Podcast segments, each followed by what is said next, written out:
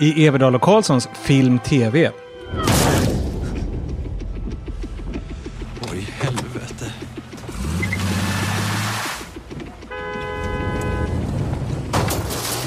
Svensk katastroffilm. Den blomstertid nu kommer. Och vi gör återbesök i Riverdale. And we're coming for you. We will find you. We will hunt you. Har världens prilligaste tonårssåpa redan pikat? Plus relationer i kultiverade miljöer, gudar som utvandrar och true crime, men påhittat. Allt i podcasten som är din enda vän i film och streamingdjungeln.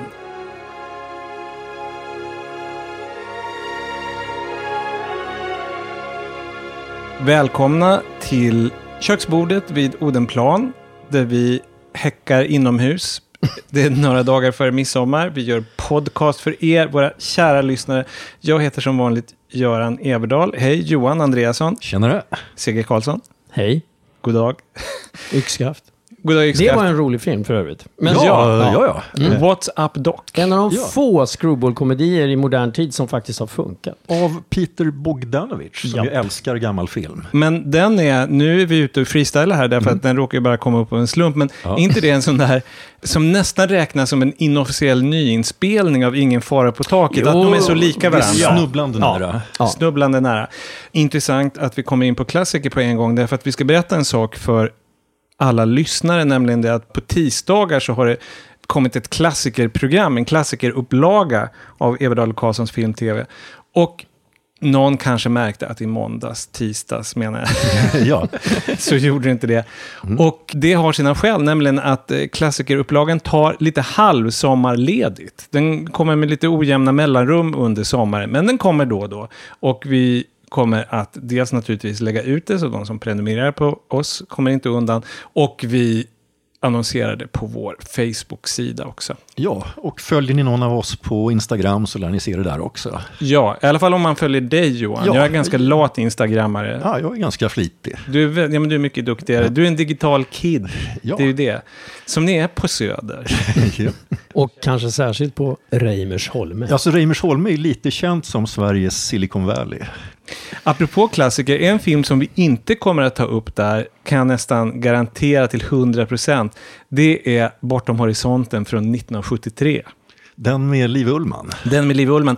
Den från 1930-talet av Frank Capra, den kan nog komma upp. Det är inte helt otroligt. Det skulle den absolut kunna göra. Personligen så finns det några Capra-filmer som jag skulle ta före den, men jag skulle absolut inte ha någonting emot. Jag, jag har faktiskt till och med läst boken, vilket jag kan möjligen vara den yngsta människa i världen som faktiskt har läst romanen Lost Horizon. Och jag är 58. Du är ändå inte en tonåring.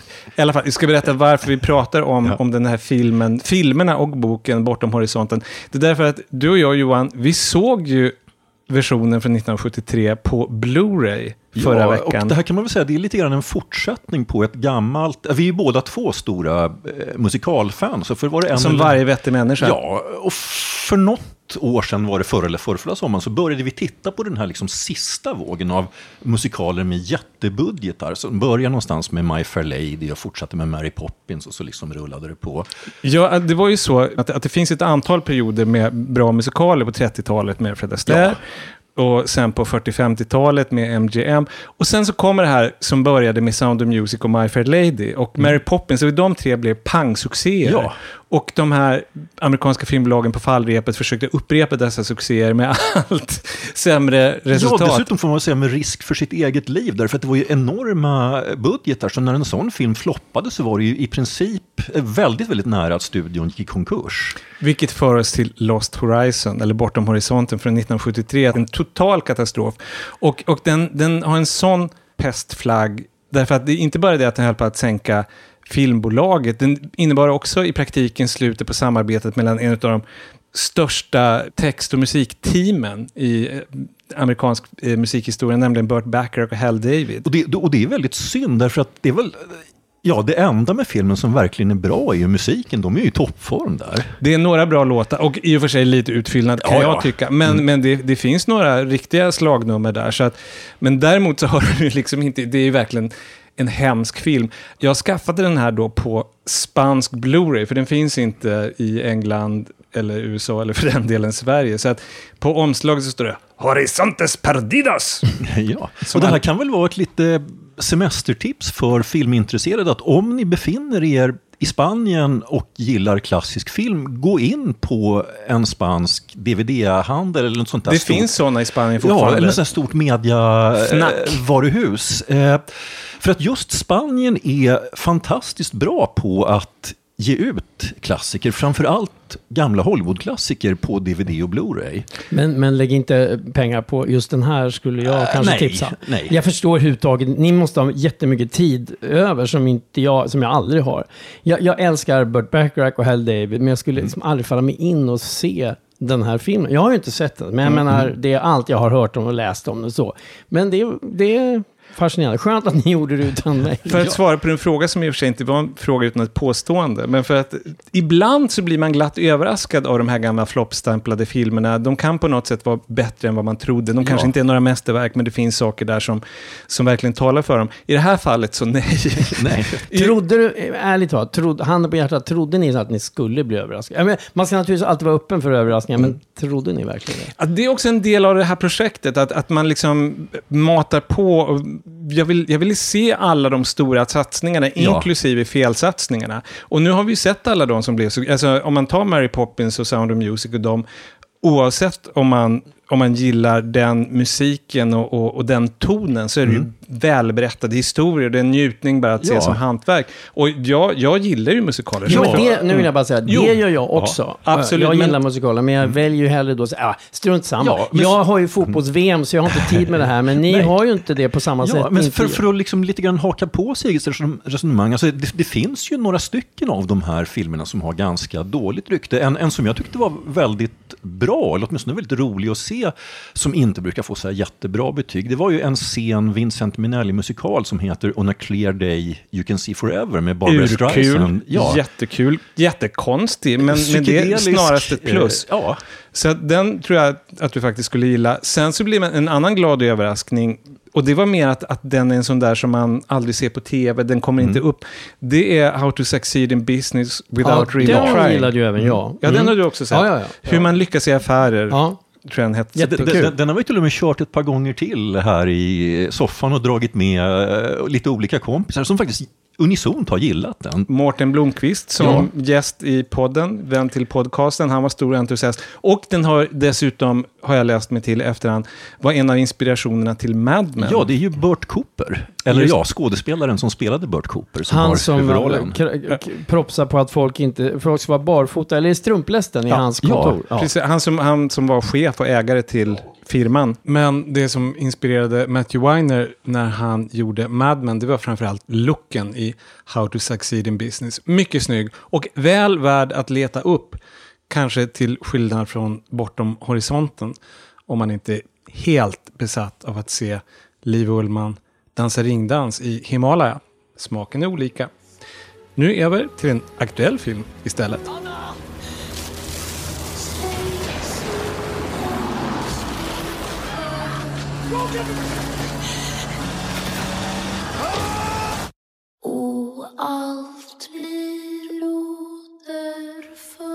Så dramatiskt lät det i trailern till Den blomstertid nu kommer. Någonting så ovanligt. På gränsen till unikt som en svensk katastroffilm. Ja, om man då inte med svensk katastroffilm menar en svensk film som är en katastrof. Därför att det händer då och då. Det här är alltså en som handlar om en räcka katastrofer kan man säga. En attack mot Sverige av en yttre makt. Ledefi, vi kan väl ana varifrån de kommer. Behövs det svenska katastroffilmer? Eh, ja, det tycker jag. Och om man ska så säga, börja med vad, vad, man, vad, vad jag tror alla gillar med filmen är att de är ju verkligen bra på just själva katastrofgrejerna. Alltså när det sprängs broar och bilar krockar och även fightscener och sådär. Så Allehanda aggressioner fungerar. Ja, eh, klarar de av med glans. Ja, actionhantverket är, det är faktiskt ganska så bra helt enkelt. Och vi ska prata om resten också, men vi ska inte gå händelserna i förväg, utan vi ska lyssna på en scen i filmen. Och vad som har hänt är alltså att eh, vår huvudperson, den unge Alex, han har återvänt till sin hemort utanför Norrköping för midsommarafton och det blir katastrof och det blir nervgas i regnet och eh, ja, allting är jobbigt. Och nu är det bilkö och eh, de har råkat hamna utanför ett skyddsobjekt, en, ett, ett skyddsrum. Och då sker det som det gör ibland, att det börjar dimpa ner döda fåglar från himlen.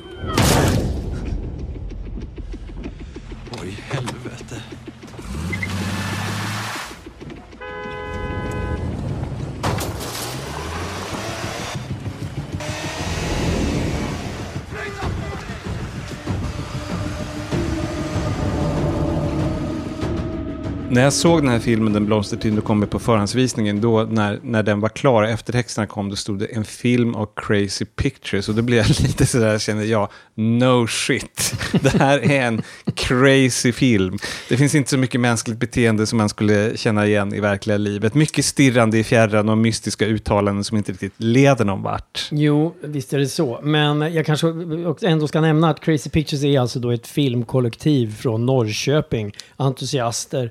Jag tror det är sådana här fem, sex killar eller något sånt där. Så de har liksom kollektivregisserat den och producerat. Men det- verkar vara en så här huvudperson där och det är den här Kristoffer Nordenroth som också spelar huvudrollen. Han har skrivit, det står att ma- manuset är av honom och Crazy Pictures. Så att, eh, ja. Och den typen av entusiasm och energi och ungdomlig energi får man säga, för det är unga människor det handlar om, att det, det måste ju hedras. Ja, verkligen. Mm, absolut. Och som sagt, är det sprängda broar man är ute efter, att de partierna i filmen fungerar ju bra. Ja, Ja, det är, och det är lite speciellt att se Västerbron braka ihop Ja. faktiskt. Efter förhandsvisningen i förra veckan så var vi några stycken som sa att ja, men av den här filmen som då inte är lyckad så skulle man ändå kunna klippa ihop en väldigt snygg 11, 10-11 minuters showreel som skulle vara Ja. jättesnygg med inte bara specialeffekter utan det finns en, en slagsmålscen i ett Ja, som skyddsrum. också är, alltså för att de har en talang, klar talang även för actionscener, så slagsmålen ser trovärdiga ut. Men så, som jag ser det så är den här filmens stora problem just att de, de har inte koncentrerat sig på det som är bra på, utan de har liksom försökt göra en massa filmer. De har haft en massa idéer och de har inte kunnat sålla mellan dem. Så att ibland är det kärleksfilm, ibland är det familjedrama, ibland är det katastroffilm, ibland är det traditionell action.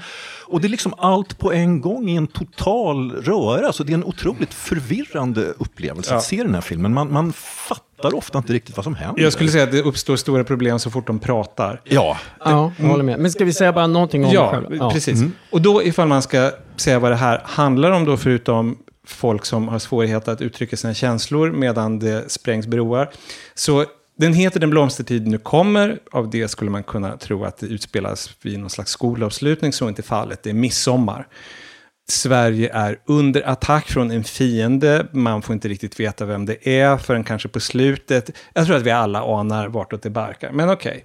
Och huvudpersonen heter Alex. Han är en ung man som har svåra problem med sin familj, sin, framförallt sin pappa som är en elak jävel. Så att han flyr hemifrån i sena tonåren och blir någon slags technomusiker. Ja, jag, jag skulle väl gissa att de har haft Avicii som förebild till den här rollfiguren. Ja, nå någonting i den stilen. Så att det handlar lite grann att under den här eh, attacken från utlandet med det mystiska nervgaser förstår man, det är sprängningar, det är allt möjligt. Ja, de ger sig väl på internet också, så man kan liksom inte googla eller sådär och ta reda på vad som har hänt. Herregud, man ja. kan inte ens kolla av Facebook. Och massa sådana här energiverk runt om i landet som slås ut. Och, Ja. och bilar. Det, det, det finns ju en scen som är väldigt... En slags orgie i bilkrockar Ja. i, i Stockholm och sådär. I city. Ja, folk på något sätt tappar vett och sans och börjar krocka bilar. Och det handlar då om Alex försök att återförenas med sin gamla flickvän som han av obekant anledning bestämmer sig efter fem år, eller vad det kan vara, att återförenas med. Och är väldigt sur på att hon inte har hållit sig för honom.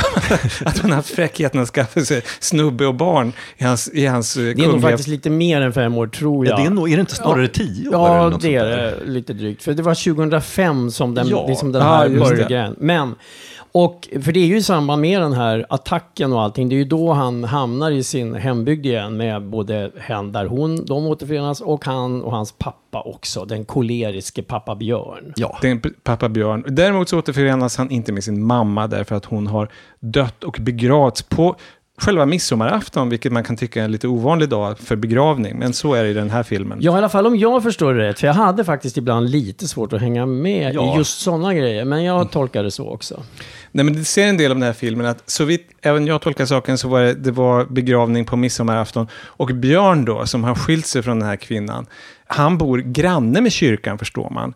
Mamman till hans barn, kvinnan han har varit gift med, har dött utan att han har fått reda på saken och hon har begravts i kyrkan som ligger typ 20 meter från hans hem, också utan att han är medveten om det. Också saker som händer. Men kan det verkligen vara så? För det låter ju helt nippran. Alltså jag, jag är osäker, men, men berättandet är så oklart att jag, jag tolkade det också. Men alltså, vi, vi, man får säga tolka här, för väldigt ofta får man sitta och liksom gissa. Alltså, den, jag tror att den vanligast förekommande repliken i filmen är att någon säger vad händer? Och det är precis vad man sitter och tänker som åskådare också. Men vad, vad händer egentligen? Ja. Med allt det här sagt så bör vi faktiskt påpeka att de flesta av våra kollegor här i Sverige, eh, i, på liksom storstadstidningarna och lite så, tv, de har ju, vilket alltså förvånar oss, men de har ju varit väldigt, ja, ganska snälla mot den här filmen. Den har fått rätt många treor helt enkelt. Och, och mer än så i vissa, på vissa ställen Ja. på nätet. Jag kollade på kritiker.se. Det här kan ha förändrats därför att det tillkommer hela tiden nya recensioner. Men när jag tittade i eftermiddags då hade den 3,4 i snitt. Vilket jag tycker är nippran för att Men- använda ett gammalt härligt ord. Men det kan ju vara så också att vi har drabbats av någon sån här nervgas. Alltså att det är någon attack. Ja. Och att vi därför är så förvirrade av vissa saker som de har sett väldigt tydligt eh, i filmens berättande. Det kan ju vara så. Men saken är den att alla har rätt till sin upplevelse Ja, av filmen. Ja. Det, och- men, så att om man inte pratar om någon kollega som individ utan bara som grupp. Hur tror ni att den här filmen hade tagits emot om den inte hade varit svensk? Jag tror ju att det hade varit lite mindre snällt. Fast jag har faktiskt läst och jag tror, alltså vi tycker också olika, vi och, i det här fallet, rätt mycket. Alltså. Men, men det märks ändå, jag, jag ska säga att jag tolkar många av de där recensionerna som tvåor som får en trea. Alltså de här Ja. eh, andra, lite mer positiva. Sen kan jag tänka mig att en del rena genrefilmsentusiaster som så att säga bara tittar på om eh, slagsmålen är bra, nu säger jag fånigt ord, stageade och eh, hur specialeffekten är. Att ser man den bara med de glasögonen då är det inte alls konstigt att man ger den ett ganska högt betyg. Absolut inte. Och även om jag skojade om Crazy Pictures så har jag liksom all respekt för att de har trollat med knäna. De har gjort en film som ser ganska dyr ut och Ja, med, med begränsade medel. Så att på många sätt har de gjort ett bra jobb. Det är bara det att, att historien hänger verkligen inte ihop. Nej, det är ju så. Hur mycket man än vill vara så här snäll. För jag menar, de har ju förverkligat en dröm och jag är väldigt imponerad av det. Alltså, de har vågat någonting som jag inte skulle Ja, ja. våga. De Nej. är ju liksom, det är entusiasm, det är passion, det är allt sånt där. Men sen så till vår plikt är ändå på något sätt att säga till folk som ska gå på bio och se den här. Nej, jag tycker inte den är värd biljettpengarna. Och det är inget kul att säga. För jag också, ja, jag känner att wow, det är modigt av dem. De har satsat stort de här. Ja. För stort. Jag tycker precis som Johan att de, och säkert, Ja, de de, lite grann- greppar över för mycket. ja alltså de dukar lite grann under av sina egna oerhört höga ambitioner. Och här ska man ju då kanske tillägga att, att ibland möts man av den här attityden, att du är filmkritiker, det måste väl vara härligt att såga. Och som man märker då av vår reaktion här, det är inte alltid så härligt att såga, det är faktiskt nästan aldrig det, därför att om man jobbar med att prata om film, det gör man ju för att man gillar film. Ja, man vill hitta absolut. bra filmer. Man vill till och med, som vi pratade om, man ger till och med Bortom horisonten en chans. Ja. Trots att Liv Ullmann dansar ring med, med barn där. Så att, ja, jag tror att vi närmar oss ett betyg. Johan, vad säger du? Ja, det, det blir en stjärna. Mm, det blir det från mig också, en stjärna. Och dessvärre höll jag på att säga att vi är helt eniga där. En stjärna för mig. Så att eh, totalt blir bara en stjärna till Den blomstertid nu kommer. Vi går vidare till tv. Our story is about a town, a small town, and the people who live in the town. Om någon kände igen den där ljudillustrationen så är det därför att vi har pratat om den här tv-serien för Riverdale för 24 avsnitt sen. Wow, Del 3, det har Ja, gått ett tag. tiden går. Ja. Ja. Så att Säsong två av Riverdale har just avslutats på Netflix. Så att vi tänkte att det var ett bra tillfälle att göra ett återbesök i den lilla, lilla stan med de många, många mordfallen och de många invånarna som har hårt artificiellt färgat eldrött hår. Det är både Archie själv, Ja, ja. huvudpersonen, som heter Aki i den tecknade serien på svenska, och hela familjen Blossom. Det är så mycket verkligen stoppsignalhår i den här tv-serien. Ja. Absolut. Och vi, vi gillar ju Riverdale, eller hur? Ja, och jag, alltså vi, jag, vet, jag, jag lyssnade faktiskt igår när vi, på vårt prat i avsnitt tre och vi pratade om att den är ju totalt nipprig och, och psykologin är galen, men vi liksom, den är galet underhållande och vi älskar den. Och jag älskade den, men jag måste erkänna att mot slutet av den här säsong två så märkte jag att jag började svalna lite. Jag, jag märkte liksom hur jag lite, lite mer så här, ni vet, man betar av avsnitt. Alltså, lite så här, ja, check. Så lite, lite check. hemläxa. Ja, lite så. Den här frustrerade abstinensen som jag har haft tidigare när det är de här konstiga uppehållen de gör. Ja, måste ha Chuck, Jag måste, ha Riverdale. Exakt, bara ge mig Riverdale. Det kom inte riktigt lika starkt. Så att liksom, det är väl just bara någonting som jag har älskat och som jag inte riktigt, eh, lite tveksam till jämfört med tidigare. Det här gränsar ju lite grann till en diskussion vi har ibland om när tv-serier blir sämre eller när man... När man, har tittat, för- man, man föl, har följt något för länge helt enkelt, att man inte kan lägga av. I det här fallet så, rent historiskt sett så brukar säsong två och tre brukar ofta vara de bästa. Ja, och så är det ju, kan vi väl vara överens om inte är här. Nej, de Nej. har på något sätt dalat lite grann. Och det betyder inte att den har blivit på något sätt usel eller jättedålig. Jag ser fortfarande Riverdale med glädje och intresse. Men om man jämför med till exempel The Good Fight, som också just har avslutat sin andra säsong, var ju den en väldigt bra serie som bara blev ännu mycket Ja. bättre. Den vanliga banan. Men Archie, eller rättare sagt Riverdale, trampar ju lite vatten.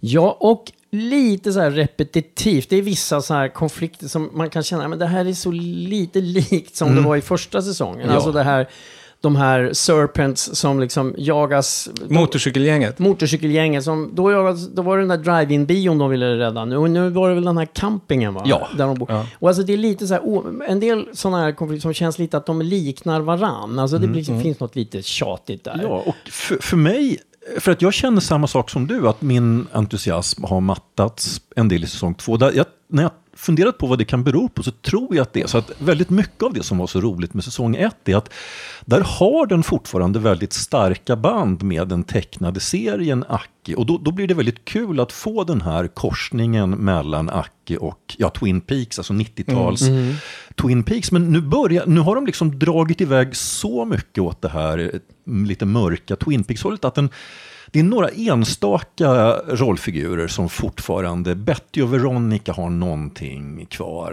Men till exempel Jughead, alltså Sopprot, har ju ingenting alls gemensamt med den figuren från serien. Och Acke har ju nästan blivit någon sorts gangster och liksom, det har, vart tog Alltså- den där tonåringen vägen? Acke har jag faktiskt ett problem med.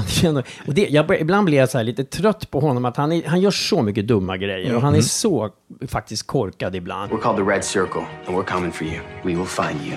We will hunt you. And we will end you. Både han och hans pappa, de kan jag ibland känna lite att, ja men, Luke Perry. kom igen, liksom skärp upp er lite. Men framförallt äh, Acke, alltså Archie. Archie då, och det är den här skådespelaren TJ Apa, ny, nya zeeländaren. Det är ju inte hans fel, men jösses var Archie helt utan karaktär. Ena veckan så leder han något vigilante-gäng mot brottslingar. Nästa är en del av organiserad brottslighet själv för att imponera på Veronicas pappa. Återigen nästa vecka är han dödsfiende till Veronicas pappa. Alltså det, han är så totalt utan karaktär. Ja, Och där när du sa det där, organiserad brottslighet, då kommer du också in på någonting som jag är lite... Alltså jag vill helst att de ska, ja helt enkelt ibland skulle jag vilja säga, kan inte bara tagga ner? Och det, det är så himla många trådar. Och just det här gangstertråden med Hiram Lodge där.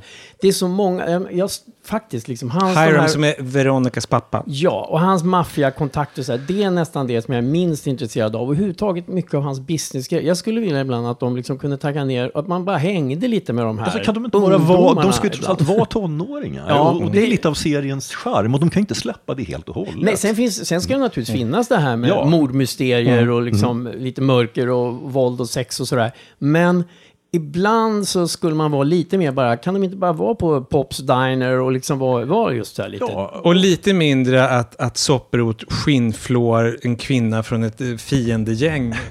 Oh, Penny, it's time you learn. Grab her.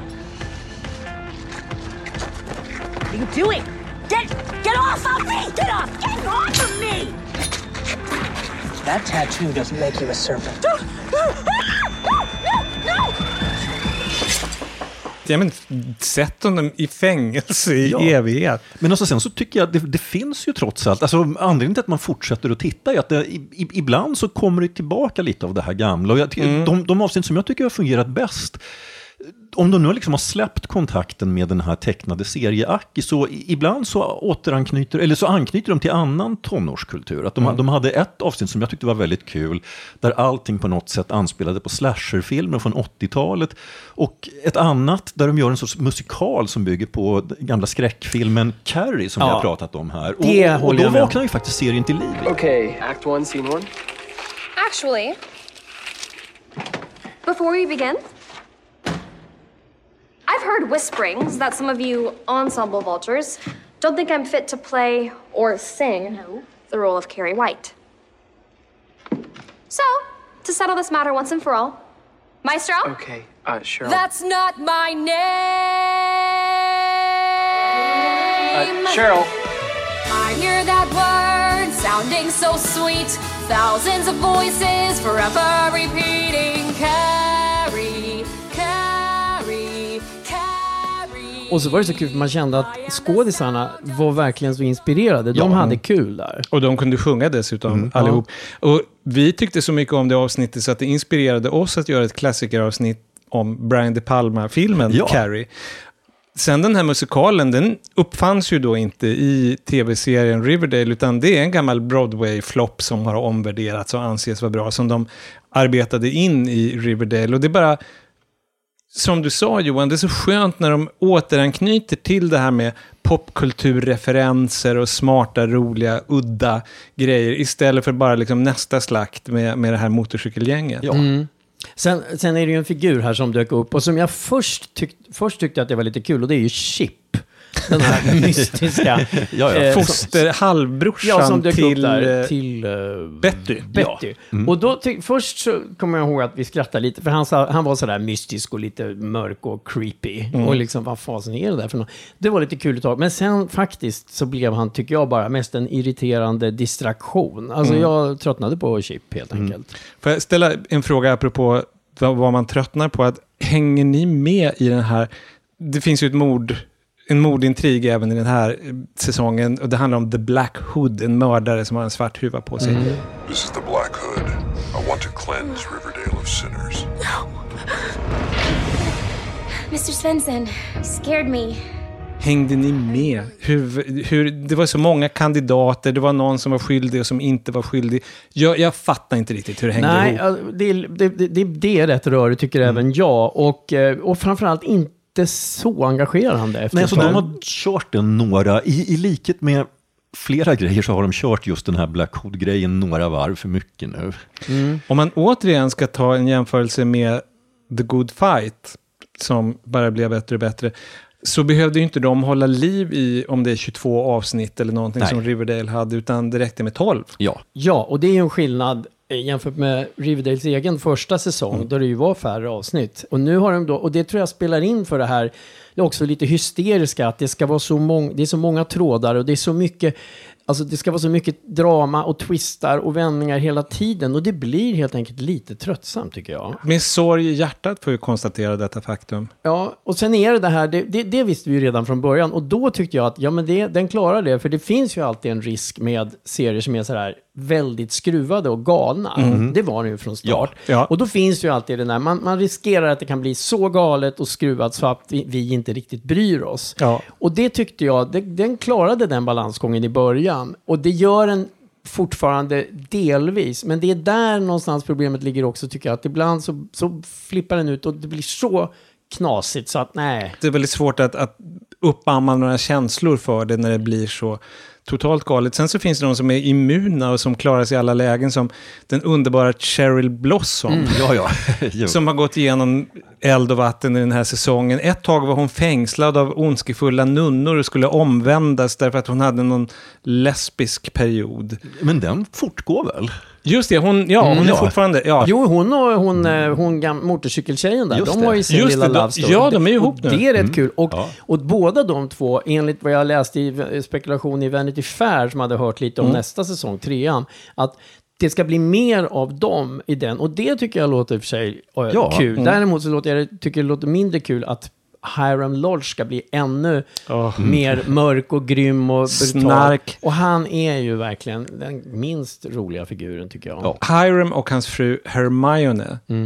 Som, det, det är lite lustigt, i serien så är ju de, ste, den tecknade serien, så är de stenrika och eh, ungefär gammal adel från östkusten. Så att de är Hiram Lodge, det går inte att hitta ett vitare namn. I, i tv-serien så är de latinos, det tycker jag är lite kul. men de hade, sig, ja. men varför, varför inte kalla honom för Hermano eller någonting sånt? Men i alla fall, oavsett det, så att de två skådespelarna är ju för att uttrycka det vänligt, begränsade. Det är mycket ödesmättade blickar som de inte varierar så speciellt. If you want to burn down your relationship with our daughter, that's your business. But don't ever try to poison her against me. Clear? Of course. De tar bara mer och mer plats på bekostnad av tonåringarna som serien handlar om.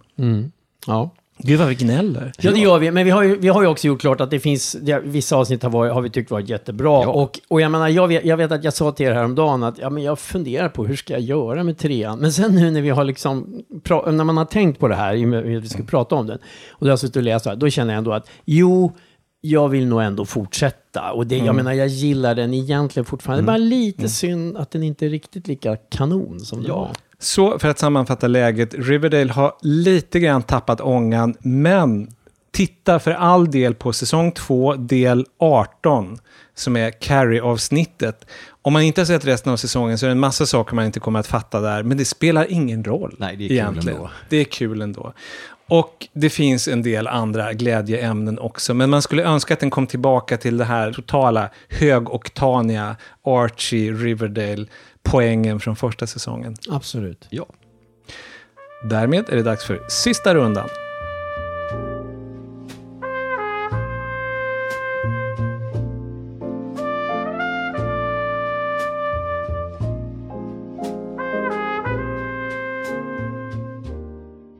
Och vad jordgubbarna med grädde är för midsommarmiddagen så är väl sista rundan för vår podcast kan man säga. Det är en, en söt avslutning. Ja. Ännu sötare än resten av vårt program. Och den som ska avsluta med ett streamingtips, den första, det är Johan. Ja, och mitt streamingtips är inte superaktuellt. Det är en serie från 2017 som man kan se på Amazon Prime som heter American Gods. Och den har ett, som jag tycker, väldigt kul eh, grundkoncept. Att det går ut på att de gudar som kom över Atlanten till USA 1492 de följer helt enkelt med eh, immigranterna till... Ja, alltså de har eh, kommit under århundraden. Ja, de har kommit under århundraden med de människor som har kommit att befolka USA. What's a god? They're real if you believe in them. So who are you? You wouldn't believe in me if I told you. This is my man, Shadow Moon. He does not know our world. I'm easing him in. You've gotten yourself mixed up in some really weird shit, Shadow. Så att idén är alltså att det är människan som skapar gudarna och inte gudarna som skapar människorna. Och med, med åren med en allt mer sekulariserad värld så det blir färre och färre människor som tror på de här gudarna. Eh, Så att de blir svagare. Och, och vilket gör att de blir svagare och svagare och till slut när den siste troende försvinner så är guden eh, död. You trying to start a war? We're at war already, and we're losing. Who's after you? Ja, det här är ju helt enkelt en väldigt rolig och fantasieggande idé. Och den är också berättat på ett väldigt fantasieggande, en del skulle kanske säga flummigt sätt. Svulstigt. Ja, svulstigt. Alltså den eh, tar i ordentligt. Drar på rejält, alltså visuellt och eh, melodramatiskt. Ja, men det finns ju, för jag har ju då också sett den. Den, Ja. den har ju ett barockdrag, Ja. alltså för mycket är bara början. Det är Ja. själva poängen. Och mycket våld. Alltså sådär Ja. lite som Jim Steinmans musikproduktioner. Ja, men det, det är väldigt mycket så. Alltså, det är lite så här Ragnarök. Ja, om man har sett Ja. det här Bat Out of Hell-omslaget. Ja. Med, så det är inte helt... Det, det svävar i luften. Ja. Ja, och alltså det som händer är ju att det blir ju ett krig mellan de eh, gamla gudarna. Det är sådana som till exempel Oden eller den egyptiska Tot eller Anubis. Som utmanas av nya gudar som är sånt som media och eh, globalisering. Media som då spelas av Gillian Anderson Ja. från X-Files. Och hon är väldigt kul. Jaha, Ja. ja. jag såg organisation. Jag trodde Ja. ni menade media, alltså såhär massmedia på något Ja, ja, sätt. men Jo, fast det är det hon är. Det är hon förkroppsligar Ah, massmedia. Så så korkad. om man säger, jag ska förklara Seger. Ja. Om Tor är Ja, Tor, åskgud, ja. och han är med, men så, så är hon då tv, radio, Ja, men internet. varför inte Hon är ta... liksom vår gud. ja, Ja. men varför inte ta Oden som ju faktiskt är Mm. med i form av Mr. Wednesday? Och det är den här fantastiska eh, Ian McShane heter han väl? Ja, från Deadwood. Som Ja, är, som spelade Mr. Swearingdown. Åh, han är ju så bra. Ja, han är helt fantastisk.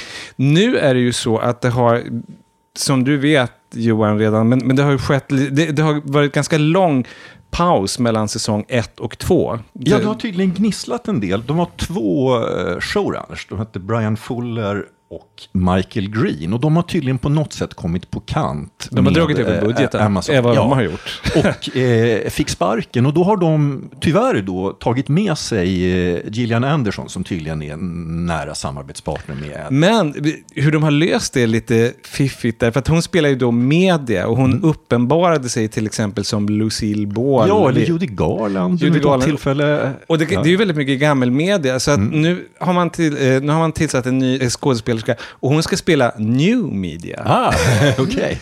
Och möjligen är det Neil Gaiman, alltså författarens egen idé, därför att han ska nu ta en mer aktiv roll och det, arbeta åtminstone deltid som showrunner. Så att, jag ser fram emot säsong två, även om den kanske Ja. inte blir lika... Jag har svårt att se att den blir lika visuellt häftig, för Brian Fuller var lite exceptionell på den fronten. Ja, och sen alltså, när vi pratar om Neil Gaiman, för han är ju verkligen en person som tar enormt aktiv del i allt som har med hans författarkarriär att göra.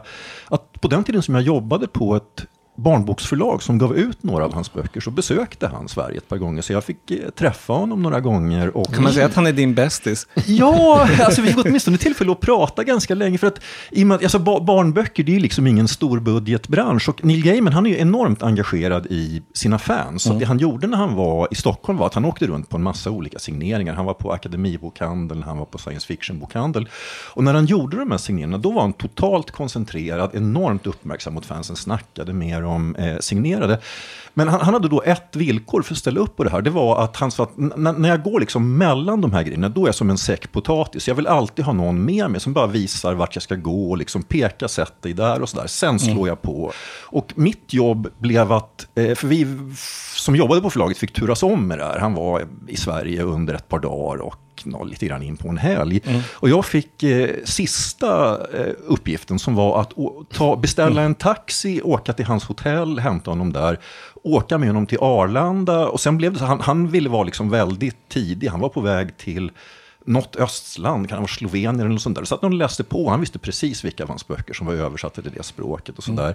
Men vi hann även snacka en hel del i taxin ut, det är ju 45 minuter. Och sen i och med att han var så noga med att vara tidig så fick vi också tid att sitta på Arlanda och äta frukost en ganska bra stund. Så jag fick ändå snacka med honom i kanske men en och en halv timme. Han är din bästis. Ja, eller han var väldigt trevlig kan jag Men säga. du fick inte natta honom så du kunde se om han hade någon snygg pyjamas eller så? Nej, jag, jag mötte honom utanför hotellet Ah, okej. och då hade han på sig, som han faktiskt alltid hade utomhus och inomhus, skinnpaj och solglasögon. Han är ju Mm. cool. Ja, han, är, han är klädd lite grann som väl fortfarande är hans huvudnummer, Sandman, Ja, den ja. här tecknade serien. Jo. Och han vet vilka av böckerna han har skrivit som finns i tryck i Slovenien. Han är vad Sune Mang skulle ha kallat ett proffs. Japp. CG, vad har du att bjuda på? Jo, det blir Call Me By Your Name, filmen som just kommer på DVD och finns att hyra strömmad hos sex olika distributörer. Hyllad kan man väl säga. Det kan man väl lugnt säga. Och titeln till trots så är ju det här en italiensk film. Den utspelar sommaren 83 och skildrar 17-årige Elios första kärlek. Han har italiensk mamma och amerikansk pappa som är konstprofessor. Och varje sommar tar de emot en gäststudent som assisterar pappan och bor i deras sanslöst vackra hem. Och Det är här- rätt mycket inredningsreportage. Säga, Vilket så- inte är kritik, tvärtom. för man vill ju som sagt flytta in också. Vår kompis som jobbar på Sköna Hem skulle dregla. Nåväl. Ja, det, det, Det väl- vet vi väl att Ja, han, han- gör. ja, det har han ju det har han- skrivit på. Facebook. Ja, det har du helt rätt i. Nåväl. Gäststudent den här sommaren, det är 24-åriga amerikanen Oliver och det är mellan honom och Elios som kärleken börjar spira. Is there anything you don't know? I know nothing, Oliver.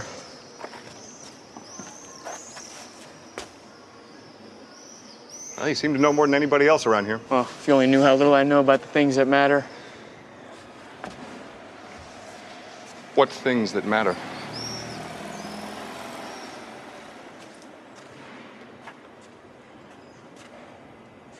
You know what things. Alltså Oliver ryggar först lite, han är liksom rädd att bli en tonårsförförare och sådär. Army Hammer. Ja. Och Elios Timothy Chalamet heter han väl? Japp. Alltid så osäker på det där. Chalamet. Det är alltid svårt när det är en... Han är ju då amerikan. Ja, jag vet. Det är därför Men jag han har det här franska, antar jag, namnet. Så Ja. att, hur ska man säga? Ja. Och det här då, det, det, alltså jag tycker det här är en subtilt romantisk film som är liksom, den är gjord med fantastiskt känslig hand. Och, jag, och liksom dialogen, den har en sån här lite diskret undertext laddad. Som bland annat är en av de finaste scener som jag har sett av en far och son konversation. How you live your life is your business. Just remember our hearts and our bodies are given to us only once. And before you know it, your heart's worn out. And as for your body, there comes a point when no one looks at it, much less wants to come near it. Ja, och regissören Luca Guadagnino, han är också en fena på, på, på att skapa sån här bitterljuv stämning med musik. Dels så är det ju klassisk musik, men också två fina 80-talslåtar. Den här Psychedelic First, Love My Way, den, den använder han två gånger och ger liksom, den ger verkligen guldkant till två, tycker jag, geniala utomhusscener. Och sen min särskilda favoritlåt, F.R. Davids supermes-poppiga och underbara Words. Ni vet, Words, dun, dun, dun, don't come easy.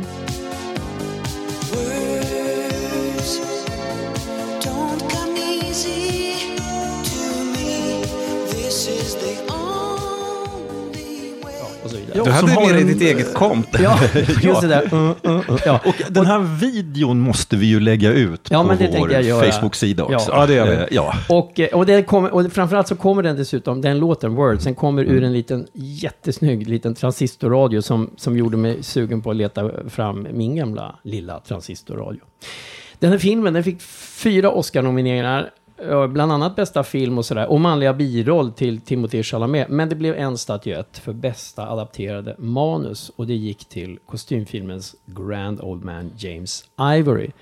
Och han var då 89 år och är den äldsta vinnaren någonsin av en riktig tävlings-Oscar. Sen finns det ju de här heders ja, han slog väl med ganska knapp marginal Ennio Morricone Ja, där. med två år. Ja. Och hans manus bygger då för övrigt på en bok av André Assiman.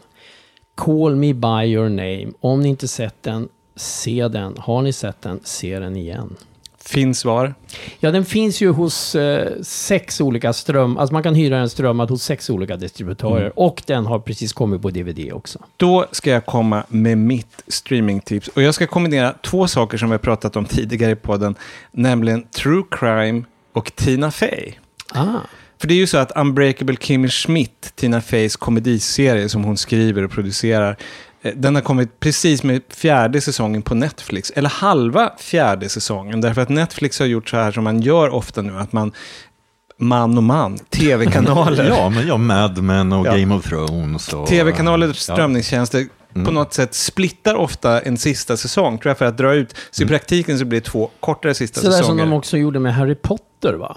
Ja, fast på bio, exakt. Ja, jag menar på, ja, det är inte bara Ja. där. Jag och Hunger på, Games. Och, ja, ja, exakt. Man Så- drar ut på, på det hela. Mm. Så att jag är lite kluven. Å ena sidan så vill jag ha allt på en gång. Å andra sidan är det skönt att det finns lite kvar. Så att det här är då de sex första avsnitten av sista säsongen.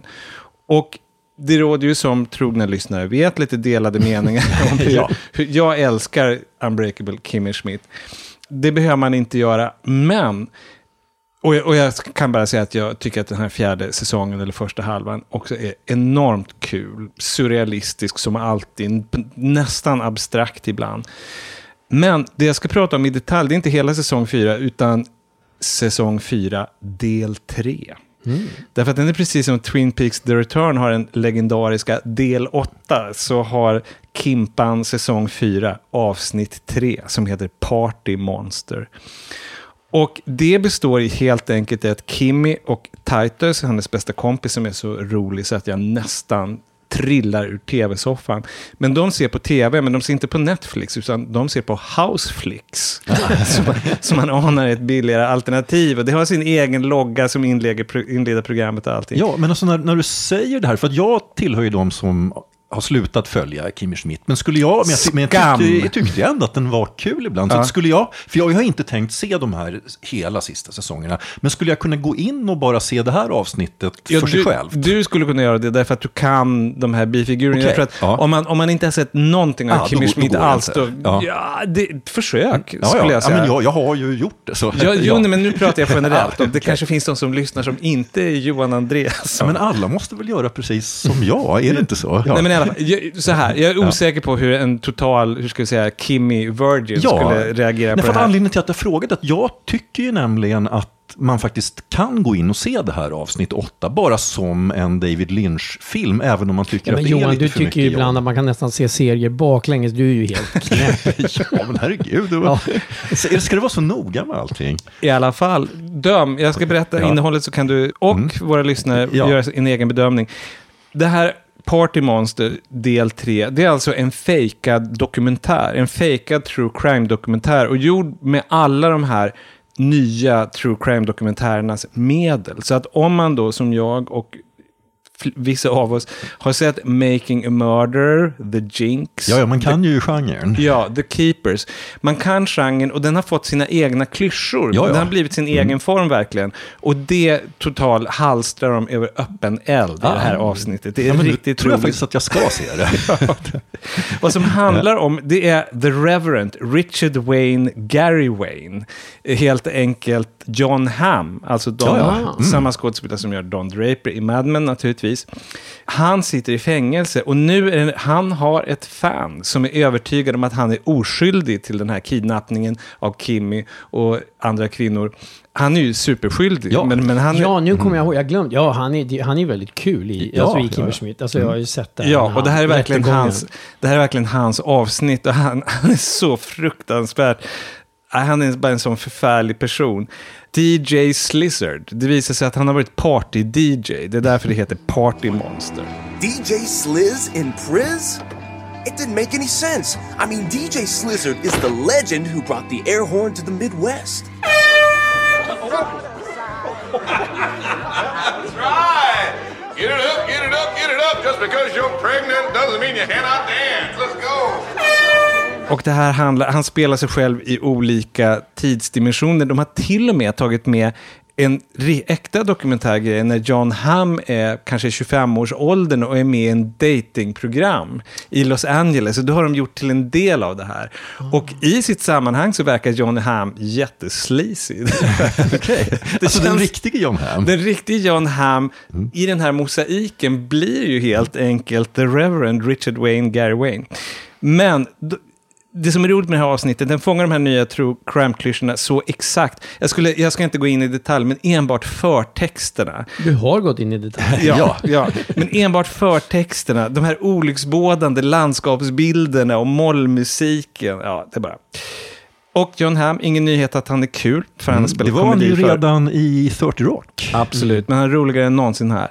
Så att jag vet inte om jag kan se den här omtalade The Staircase, som har kommit på både SVT och Netflix nästan samtidigt, om en författare som mördar, eller kanske inte mördar sin fru. Jag känner att jag, det, jag kanske är färdig, jag kan inte riktigt ta det här på allvar Alltså, längre. herregud, det är ju Bergman-år nu och det finns väl ingen filmskapare som har paroderats mer. Men jag, jag har inga problem att se Sjunde inseglet, trots alla de här Jag är döden-sketcherna man sett. Nu, nu nämnde du just den här filmen som jag tycker är nästan omöjlig att se utan det där bagaget. Alltså jag Men- tog den mest paroderade naturligtvis. Ja, jag förstår vad du menar. Ja. Nåväl, har vi någon, nu har vi gjort den här rekordlånga. Sist, det här är vår längsta sista runda någonsin tror jag. Så att vi får kanske sätta punkt Ja. där. Jag konstaterar att vårt produktionsbolag i Jarowski, Niklas Runsten har klippt. Säg till alla, och vi menar verkligen alla, ni känner att lyssna på programmet. Om ni vill, om ni gillar programmet. Annars inte. Och... eh, Ja, de kan väl rekommendera det ändå. Vi så kitsliga ska vi väl inte Det vara. har du rätt i, vi är inte så knussliga. Nu, Ja. nu ska vi säga en sak som vi säger till alla, nämligen glad midsommar. Ja. Och hej då. Hej och glad Hej midsommar. då, glad midsommar. Och nu är det dags för ett pyjamastips från CG Karlsson. Och det blir ett lyssnartips. Vårt andra. Förra gången så la ju Katarina von Arndt på vår Facebook-sida upp en bild av Mad Mens, faktiskt just Mad Men, jag slår det med nu ja. Betty Draper i nattlinne som jag inte kunde motstå. Och nu har Karina Pettersson, hon har använt samma Facebook-sidas Messenger-funktion för att förmedla en pyjamas som sitter på Hugh Laurie. Men inte som Dr. House, utan som Bertie Wooster i 90-talsserien Jeeves och Wooster, där Jeeves, som ni minns, spelades av Stephen Fry. Perfekt casting för övrigt på honom. Och eftersom de här figurerna är skapade av P.G. Woodhouse, en av poddens favoritförfattare, eller hur? Göran? Ja, ja, ja, ja. Ja. Så gick det här pyjamastipset naturligtvis rätt in i mitt hjärta. Och faktiskt trots att pyjamasen i fråga är rosa. En i och för sig snygg färg tycker jag på till exempel Mårbacka pelargoner. Men de senaste 10-15 åren så har ju de här herrar på Östermalm, Lidingö och Djursholm, de har liksom haft en fäbless för rosa plagg. Och så det har gjort att liksom jag för min del, det har inte liksom varit till fördel för rosa. Men Bertie Booster, han får ha vilken pyjamaskulör han vill. Det blir alltid rätt. Och ni som lyssnar, gärna liksom fler sådana här tips på pyjamas och nattlinnen på vår Facebook-sida. Det är bara jättekul. Du har lyssnat på ett pyjamastips från Sigge Karlsson.